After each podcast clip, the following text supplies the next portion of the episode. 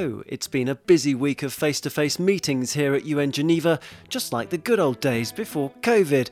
Among the top stories we've been covering, there's been grim but important news from Ethiopia and Syria in the Human Rights Council, a moving update from UN humanitarians in Ukraine, and significant progress towards holding elections in Libya, although they're still proving elusive. In Afghanistan, communities are still struggling to recover after last week's deadly earthquake, and we'll be hearing from a UN Children's Fund worker who's been to see the human impact for herself. That's all coming up in this week's UN Catch Up Dateline Geneva with me, Daniel Johnson. First, the news. UN appointed rights investigators announced on Thursday that they've launched a probe into an alleged massacre of at least 200 people in Ethiopia's Oromia region. Kaari Betty Murungi, chair of the International Commission of Human Rights Experts on Ethiopia, was speaking on the sidelines of the Human Rights Council in Geneva. The Commission had received reports last week of the killings in Western Oromia as it continued its work investigating rights abuses linked to conflict in Ethiopia's northern Tigray region that flared in November 2020.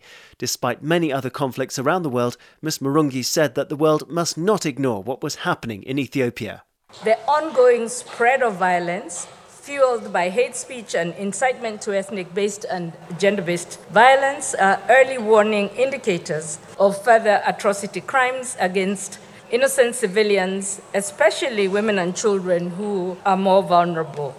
Across Ukraine, the scale of needs caused by Russia's invasion is still massive and human rights concerns persist, UN humanitarians said in an update on the conflict on Thursday. They also repeated calls for access to the country's Black Sea ports to export vitally needed cereals. Speaking from Kiev, UN humanitarian coordinator for Ukraine, Osnat Lubrani, said that some 16 million people in Ukraine had multiple needs water, food, health services, shelter, and protection. Since the 24th of February, when the war began, the UN and humanitarian partners have delivered life saving assistance to nearly 9 million people in every single region of Ukraine. But Ms. Lubrani said that despite these successes, aid access is still too dangerous in many places. We could not deliver relief items, relief supplies, or access or be able to access Kherson. We could not deliver relief supplies or have access to Mariupol. We could not support any sort of assistance and have not even managed to have the parties to agree on safe passages to evacuate people from Severodonetsk uh, so that they could move in the direction of their choice. The spread of monkeypox to African countries where it has never been detected before is a worrying sign, but measures are being put in place to bolster national efforts to diagnose and treat the disease, the UN World Health Organization WHO said on Thursday. Dr. Matshidiso Moeti, WHO Regional Director for Africa, said that surveillance and laboratory diagnosis in affected countries were cornerstones of disease control before urging greater support to expand genomic sequencing technology that was introduced during the COVID 19 pandemic pandemic. Today, although all African countries can test for monkeypox using polymerase chain reaction machines, many lack the reagents needed to do so on a bigger scale. To help, WHO wants to secure 60,000 tests for Africa, with around 2,000 tests and reagents to be shipped to high risk countries and 1,000 to those at lower risk. According to latest monkeypox sequencing data, there is no recent linkage between the virus that's circulating in Europe and Africa, WHO said.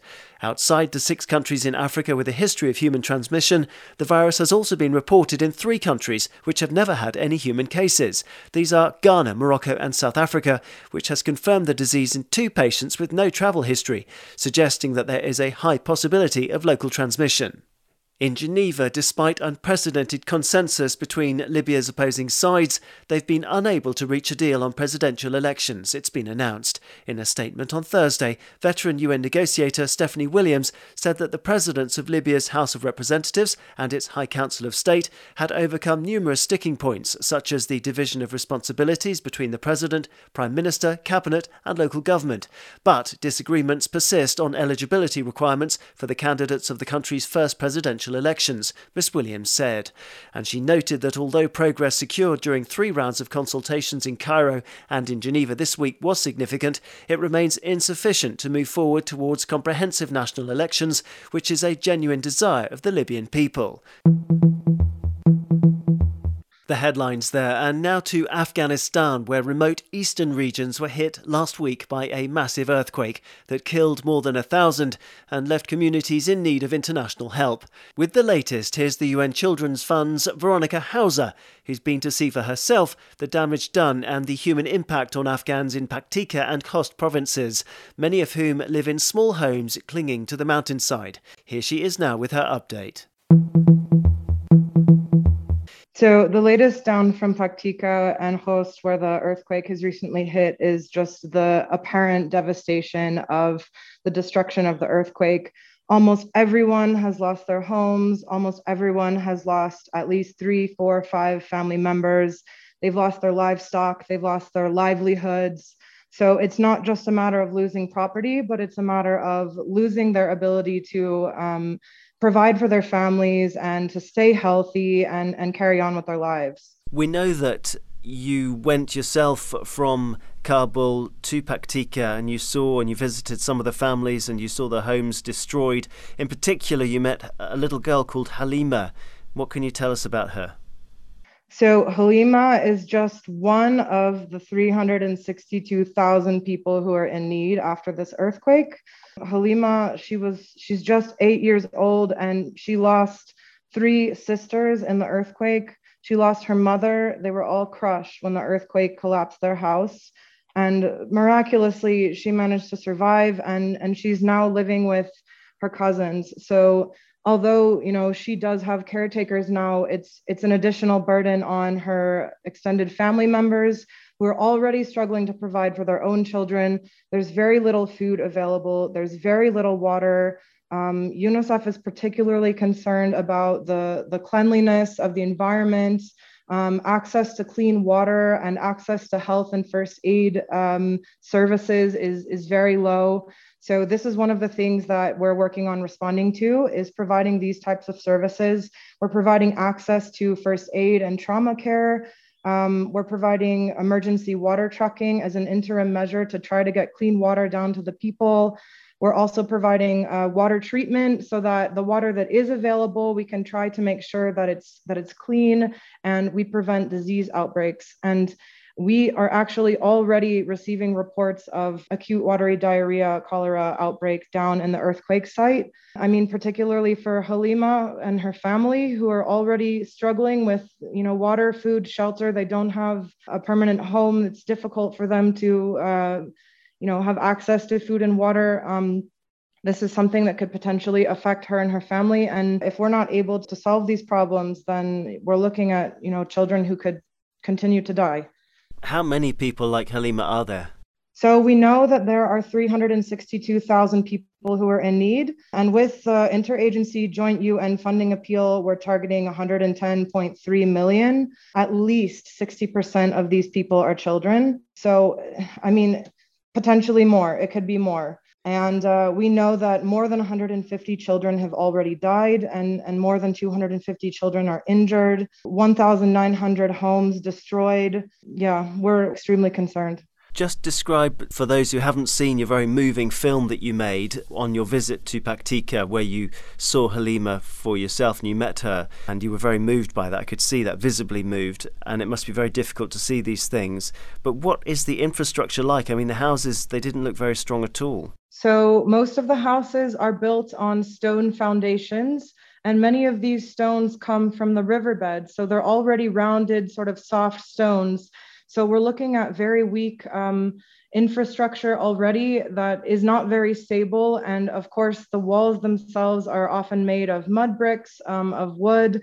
So I mean, the very first thing that you can see in this earthquake zone is that all of the houses have collapsed, have lost the, the roofing. Um, people are sorting through the rubble, trying to salvage whatever building materials they can to try and rebuild.